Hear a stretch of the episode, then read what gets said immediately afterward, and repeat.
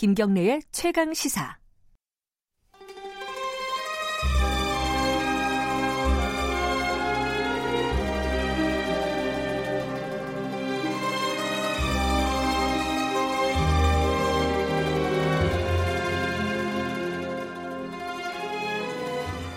네, 김경래 최강시사 3부 시작합니다. 어, 월요일 이 시간에는 항상 보수의 품격 시간 마련되어 있습니다. 우리 사회의 현안을 보수의 시각으로 들여다보는 시간. 윤여준 장관님 오늘도 함께 하십니다. 안녕하세요. 네, 안녕하십니까. 네, 윤 장관님 얼굴을 보실 분들은 유튜브 라이브로 들어오셔서 보시면 되겠습니다. 아, 그래서 의상이 달라지셨군요. 아니에요, 아니에요. 아, 이제 좀 따뜻해져서. 장관님이 항상 이렇게 깔끔하게 입고 다니시는데 저는 좀 맨날 추리닝 입고 다니다가 오랜만에 셔츠 좀 입어봤습니다. 보기 좋은데요. 아이고 감사합니다. 네. 아, 정치권 얘기를 좀 해야 될 것 같습니다. 일단 뭐 지난주에 가장 큰 뉴스는 어, 대통령 특별 대담이었습니다. 네. 2주년 대담. 물론 뭐 진행과 관련된 여러 가지 뭐 잡음들 때문에 어, 내용들이 좀 가려졌다 이런 측면도 있지만은 어, 윤 장관님은 내용 측면에서는 좀 어떻게 보셨습니까? 어, 솔직히 말씀드리면, 네. 그, 그런 텔레비전 프로그램을 기획하는 의도가, 네. 죄송합니다. 네. 되게 홍보 목적으로 기획을 하는 거잖아요. 보통은 그렇죠. 네. 네. 그러니까 저는, 저는 그걸 잘 아는 사람이니까. 아, 기획을 해보셨으니까요. 네, 그래서 네. 이제 저는 그 크게 기대를 사실을 별로 안 했어요. 어허, 예. 아, 대개 이제 그런 경우 과거에도 보면 예상하는 질문에 예상하는 답변 네네. 이렇게 진행됐잖아요. 그럼요. 예, 네. 뭐 사전에 완벽한 조율을 안 한다고 그러지만 네. 그래서 이번에도 별로 그렇게 큰 기대할 만한 건 아니겠다라는 생각을 하고 봐서 예. 역시 처음은 뭐 물론 이제 미사일 쏜 직후라서 북한이 미사일 쏜 직후라서 네. 그걸로 이제 시작을 했는데 그게 인터뷰입니까 대담입니까?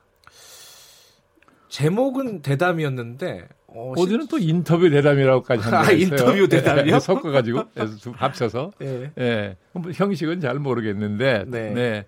어쨌든 어, 인터뷰라고 하던 대담이라고 하건 대담이라는 건 말을 주고받아야 되는데 네. 그 대담이라고 하기는 좀 딱하고요. 그러네요. 보면 예. 예. 인터뷰 같은데 처음에는 저는 아 너무 뻔한 질문만 하는 거 아니야. 음흠. 그런 불만이 있었어요. 네네. 네, 그랬는데 나중에 가면서는 조금씩 이제 음. 좀 흥미로워지더구만요. 네. 흥미롭게 보셨군요. 어떤 부분이 좀 주목할 만한 부분이었다고 보세요? 아, 아니 이제 뭐 조금 까십적인 얘기긴 하나. 네.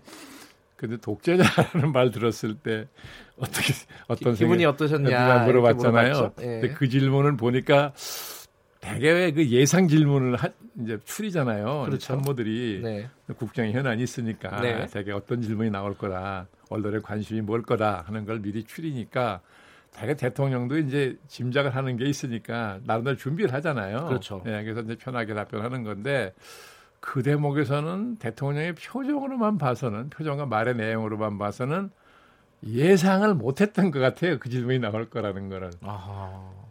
할 말이 없다 그랬지요. 예. 예상을 했으면 어떤 자기, 자기 말이 있었을 텐데 어쨌든 그 재밌게 봤고요. 제가 주목했던 것은 아 이 여야정 협의를 제안했잖아요. 네. 예. 아, 그 대통령이 뭔가 이 국면을 타게 하는데 능동적으로 나서겠다는 생각을 정말 예. 했구나 하는 그 표시를 받아들여져서 예. 그거는 굉장히 좀 반갑더라고요. 사실은 어, 윤 장관님이 대통령이 좀 움직여야 한다라는 말씀을 여러 차례 하셨어요. 뭐 여러 차례는 아니고요. 뭐 한 차례 했는데 저는 그 시점에서 문 대통령께서도 그 생각을 안 하고 있었을 거라고 보지 않습니다. 음. 아, 국면이 왜 심각하지 않은 걸 대통령이 모르, 심각한 걸 대통령이 모르겠습니까? 네. 네 당장 추경도 있고 그러니까 네. 아 이거를 풀려면 내가 움직일 수밖에 없는 거 아닌가 음흠. 하는 정도 생각은 충분히 그 양반을 하고 있었을 거라고 저는 보는 거예요. 예. 네. 그러니까 대통령이 어쨌든 먼저 꺼냈습니다. 얘기를 네. 꺼내서 예. 만나자. 네. 뭐 물론 이제 주제를 어, 북한 식량 지원으로 일단 갔지만은 어쨌든 만나자 네. 그 공간을 열어, 열었는데 자 자유한국당 입장에서는 이거를 어떻게 받을까 예측을 하신다면은 어떻습니까? 아니 저는 어 어쨌든 대통령과 야, 제1야당 간의 네. 회담은 저는 성사될 거라고 봐요. 음. 또 돼야 하고. 윤태곤 실장하고 같은 맥이시네요. 아, 그렇습니까? 예. 근데 형식 의 문제 아니에요. 이쪽은 단독 회담을 아, 예, 지금 주장을 하는 황교안 거죠. 대표가 그렇게 얘기하고 예, 예. 있습니다. 예. 근데 과거에도 대통령과 어, 야당 음, 대표가 회담한 게 뭐 전례가 많이 있죠. 네. 예, 있는데 이제 이번 같은 경우는 물론 과거하고 똑같진 않지만 그래서 청와대 입장에서 완전히 별개의 단독 회담을 받기가 어려운 점도 있을 거라고 봐요. 그건 음. 이해할 만해요. 그것도 네. 그런데 그럼 양쪽을 잘 절충해야 되잖아요. 네. 절충하는 방식이 선례가 있어요. 뭐죠? 같이 앉아서 얘기를 하고 예. 끝난 다음에 별도 회담을 하는 겁니다. 아, 아 그런 방법이 또 있군요. 네. 과거에 네. 선례가 있어요. 과거에도 단독 회담을 주장한 일이 있거든요. 야당 야당 네. 대표가. 네. 네. 그러면 청와대가 완벽하게 수용을 못 하겠으면 네. 절충하는 형식인 거죠. 음. 근데 그렇게 해서라도 마주 앉아야 됩니다. 네. 그리고 좀 역설적으로 들리실지 몰라도 야당 대표도 새로 이제 대표가 선출되면 가능한 빠른 시일 내에 대통령하고 앉아서 얘기를 해야 네. 야당 대표로서의 리더십이 좀 공고해지는 그런 측면이 있어요. 음흠. 지금 이제 사실은 어, 취임 2주년 대담을 얘기를 한 건데요. 뭐 네. 인터뷰가 됐든 네, 대담이 네, 됐든 네, 그 얘기를 했는데 그 얘기를 했, 다는 거는 앞으로 이제 3년 차가 됐다는 얘기잖아요. 네. 오늘 오늘이 또 3년 차네요. 3년 차가 그렇죠. 진행이 되고 있는데 집권 후반기로 이제 넘어가려는 이제 어떤 중간 단계입니다. 그렇죠. 지금까지와 3년 차는 또 다르겠죠, 아무래도? 많이 다를 겁니다. 어떤 부분이 달라집니까, 이게? 음, 이제 이런 말이 있어요. 미국에서 그 대통령학을 전공한 학자들이 하는 얘기인데, 네.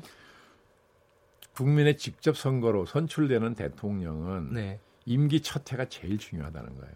네. 네, 그첫 해를 어떻게 보내냐에 따라서 나머지 임기를 어떻게 보내냐 하는 걸 짐작할 수 있고 네. 미국은 재선이 가능하잖아요. 음. 재선이 될 것인지 안 될 것인지도 판단할 수 있다. 이렇게 말할 정도거든요. 아, 첫 해가 중요하다. 첫 해가 제일 예. 중요하다는 거죠. 우리는 5년 단임이에요. 네. 그럴 때 어떻게 보면 첫 해가 더 중요해요. 음. 네. 5년이 어떻게 될지를 알게 되는 그렇죠. 건가요? 5년 음. 단임으로는 사실 아무리 대통령 의혹이 많고 뭐 욕심이 있어도 그 많은 일을 하기가 어려워요 현실적으로. 네네. 우리나라에서는 그렇지 않습니까? 예, 그러니까 많은 욕심 부려봤자 안 되는 것이고 네. 그러나 첫 해에 가장 중요한 국가적 아젠다가 있을 거예요 의제가. 네. 다만 한두 개라도 준비 던져서 국민의 동의를 얻고 음흠. 그걸 추진해서 네. 성과를 내 가는 거죠. 음흠. 네. 그래도 사실 임기가 이제 반환점을 돌아서 3년 차에 들었으면 대통령 힘이 빠진다. 이름 미림덕, 내임덕이라는 얘기 하잖아요. 서서 이게 예. 오는 거거든요. 예. 네. 그래서 1년이 제일 중요하다는 것도 저도 굉장히 절실히 그걸 느낀 일이 있는 사람인데 이 대통령 문 대통령의 경우에는 네. 그죠? 예. 그 남북 관계 진전이라는 그죠? 어떻게 보면 한반도 평화, 국가 네. 안보적인 측면에 커다란 아젠다 가지고 출발했고 경제 쪽에서는 소득조 성장이었잖아요. 간판 정책이. 네. 사실 국정의 기본은 안보와 그 경제이기 때문에 이게 네. 제일 중요한 핵심 정책인 거죠. 이 두 개를 가지고 출발했어요. 음.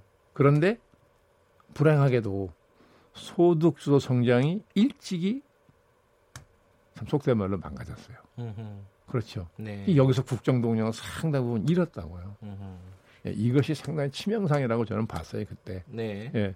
그러니까 남북 관계 진전이 그런 그나마 잘 됐기 때문에 네. 이게 이 부분을 많이 좀 커버를 해 주었는데 네. 이것도 지금은 이제 숨고르기 국면에 들어간 거 아닙니까? 음흠. 그러니까 이 부분에서도 국정 동력을 더 얻기 어려운 상황이 됐거든요. 네. 그렇기 때문에 3년 차 시작돼서부터는 안 그래도 어려운 시점이 오는데 상황이 이러기 때문에 더 어려워질 거다. 그래서 저는 누가 묻길래 이렇게 대답했습니다. 지금 문재인 정권이 처해 있는 상황을 비유해서 말한다면 해질녘에 산길 들어서는 형국일 거다. 아, 길은 멀고 해는 지고. 그렇죠. 그렇죠. 길이 평탄한 길이 아니라 산길이라는 거예요. 음. 밤에 산길 가보신 일 있어요?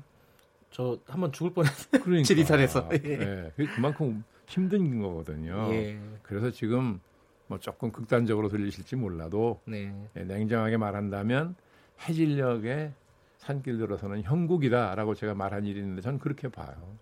근데 그런 상황이 약간 오버랩되는 해프닝인데 어, 당정청 회의 앞두고요. 이, 이 말이 저기 여권의 이제 누구죠? 이인영 원내대표하고 김수현 네. 정책실장 예. 두 분이 이런 대화를 나눴어요. 아, 이 2주년이 아니라 4주년 같다. 아. 그, 그 기사 보셨죠? 네, 봤습니다. 이게 어, 그러니까 공무원들이 자꾸 딴짓하고 말 안 듣는다는 취지였어요. 그러니까 관료, 네. 그러니까 좀 어렵게 얘기하면은 관료들의 저항이 심하다. 아, 이거 참 고민이다라는 네. 어떤 것 내면 내면의 음. 말을 바깥에 드러낸 거죠. 그렇죠. 이거 어떻게 보십니까 이거? 아니 이게 음, 처음 처 그런 현상이 처음 있었던 게 아니에요. 물론 그렇겠죠. 우리가 그냥 관료주의라는 말 하죠. 네. 관료부터 주의를 붙였던 관료주의. 네. 어느 나라나 정도의 차이는 있지만 다 관료 사회 관료주의적인 성향이 있는 거죠. 예. 우리나라 경우는 그게 조금 뭐 심하다 할까 그런 경향은 있으나 네. 네. 그러면 왜 관료들이 예? 임기 2년 출발한 2년밖에 안 되는데 네. 왜 관료들이 임기 4년 차 같은 저항이 됐든 뭐가 됐든 그 현상을 보이느냐. 네? 냉정하게 따져봐야 돼요. 이거는 물론 관료 쪽에도 뭐 책임을 물을 수 있겠으나 네. 사실은 정권에도 책임이 커요. 음. 원인을 제공했다고도 볼 수 있는 거잖아요. 네. 네? 네. 아니 청와대가 네. 정책적 능력이 뛰어나거나 아니면 정책을 집행하는 능력이 뛰어나거나 네. 딱 정권이 바뀌면요 관료 조직이 딱 그걸 본다고요. 저는 제 경우로 한 석 달 기다려요. 아, 아니 능력이 어느 정도 딱 기다려 봐요. 음. 왜냐하면 지시 내려오는 거 보면 금방 알잖아요. 네. 아 정책 능력이 있다 없다. 음. 정책은 만드는 능력 따로, 집행하는 능력 따로라고 저는 주장을 하는데, 네. 예? 이걸 다 관료들이 기다려 본다고요. 음. 봐서 아 이게 뭘 잘 모른다라고 판단하면 그 다음부터는 서서히 정책의 해결문을 가져가려고 그런다고요. 그리고 청와대 참모들이 앉아서 생각할 때는 기가 막히게 좋은 정책인데 막상 집행을 해보면 반대 효과가 나타나는 경우가 많아요. 아, 그렇겠죠. 네. 이걸 관료들은 아는데 경험이 없는 청와대 참모들은 모르는 수가 많아요. 음흠. 근데 이거 안 됩니다. 그러면 속된 말로 찍히니까 반계약이라고. 네. 그런 얘기 안 하죠. 그러면 청와대 참모들 입장에서는 좋은 정책을 알고 시행했는데 역효과가 났다. 그럼 자신감이 많이 없어지잖아요. 그렇죠. 그럼 서서히 관료들이 경험 많은 관료들이 정책의 해임을 가져가는 일이 과거 정권에서 매번 벌어졌던 일이에요. 네. 근데 이번에 들어서는 제가 지난번에 말씀드린 기억이 나는데 소위 적폐청산이라는 것 예. 때문에 예? 예, 이게 말하자면 책임자급만이 아니라 실무자선까지 계속 조사를 받고 그랬다는 거예요. 네. 그런 과정이 진행되면서 예, 하위직 공무원들까지도 예, 이 정권에 대해서 좋지 않은 네. 반발 심리를 갖게 된 점이 있는 것이고, 예, 그래서 어떤 훌륭한 대통령이 훌륭한 생각을 가지고 등장을 해도 제가 그랬죠. 마지막에 피카소의 밑그림이 아무리 훌륭해도 색칠하는 거는 관료다. 음흠. 색칠을 엉망을 해버리면 밑그림이 훌륭하다는 게 무슨 의미가 있냐는 거죠. 네. 그런 거거든요. 그래서 지난번에 말씀드린 기억이 역시 나는데 촛불 정권이 들어서서 예? 새로운 시대가 열리는 거니까 관료들에게 새 시대에 필요한 동기부여를 하고 네. 예? 예. 다발적 능, 저, 저걸 끌어냈어야 된다는 거죠. 음. 근데 그런 노력을 안 했는지 못 했는지는 몰라도 이루어지지 않았어요, 제가 보기에는. 음. 이 관료와 지금 정권과의 네. 관계는 되게 이제 복잡 미묘한 건데 그렇죠. 요거는 나중에 한번 좀 좀 길게 한번 다뤄봤으면 좋겠어요. 이게 오늘 굉장히 좀, 저는 예. 중요하다고 정부에 예. 있으면서 굉장히 중요하다고 생각을 했어요. 과거 네. 권위주의 시절에는 국가 권력이 관료 사회를 수직적으로 통제를 했어요. 네. 민주화 이후에는 그게 안 되잖아요. 안 되죠. 그럼 새로운 민주화 시대에 맞는 관료를 통솔하는 방법을 고민했어야 돼요. 네. 근데 민주화 이후의 지도자들이 그런 쪽에 생각이 미치질 않아 가지고 네. 이 관료 사회의 중요성을 간과했다고 할까? 전 그런 경향이 있다고 보는 거죠. 알겠습니다. 마지막으로 요 얘기만 하나 좀 짚고 어, 오늘은 좀 마무리하고 네. 싶은데요. 이 나경원 원내대표가 어, 좀 쓰면은 안 되는 단어를 대중 연설에서 썼어요. 아 뭐죠 그뭐 어, 뭐, 뭐 달창 뭐 이런 네. 뭐 아, 저는 처음에 그 무슨 말인지 몰라가지고 아, 저도 저도 안지가 얼마 안 돼요. 아, 주변 사람들 네. 물어보면 다잘 모르더라고요. 아하. 네. 근데 언론 보도도 보니까 설명이 없는 보도가 많아가지고 그래서 네. 어쩌다가 아, 우연히 한번 그 설명하는 기사가 있는 걸 보고 내가 그 말의 뜻을 알았거든요. 네. 아 그러면서 아 이거는 정말 써서는 안 될 말을 썼네. 저도 그런 생각을 했어요. 그러니까 공당의 어, 원내대표가 이 대중연설에서 음, 이런 단어를 사용했다는 게 아, 참 어떻게 뭐 봐야 될지 지금 뭐 상황을 모르고 했다면서요. 말인 어, 본인 얘기는 예, 뭐, 모르는데 왜 썼는지 저도 잘 모르겠는데 예. 사실 뭐 그런 말을 참 모르고 썼다는 것도 별로 믿어지지 않는 일이긴 한데 어쨌든 예. 지금 한국 정치가 네. 그런 자꾸 극단적인 말을 자꾸 그러니까요. 하잖아요. 근데 이게 그 말을 쓰기 시작하면 시간이 갈수록 더 정도가 높은 말을 써야 됩니다. 그렇죠. 예, 이게 악순환이고, 음. 예, 그래서 결국은 여야만의 감정이 나빠지는 게 아니라 지지 세력 간에도 감정이 더 깊어지거든요. 네. 이런 건 정말 정치 지도자들이 아무리 그런 말이 하고 싶은 충동을 느껴도 네. 예, 그 자제해 줘야 돼요. 알겠습니다. 어, 좀다 다 같이 좀 자제를 했으면 좋겠습니다. 자, 오늘 말씀 감사합니다. 네, 수고하셨습니다. 보수의 품격 윤여준 전 장관님이었고요. 김경래 최강 시사 듣고 계신 지금 시각은 8시 46분입니다.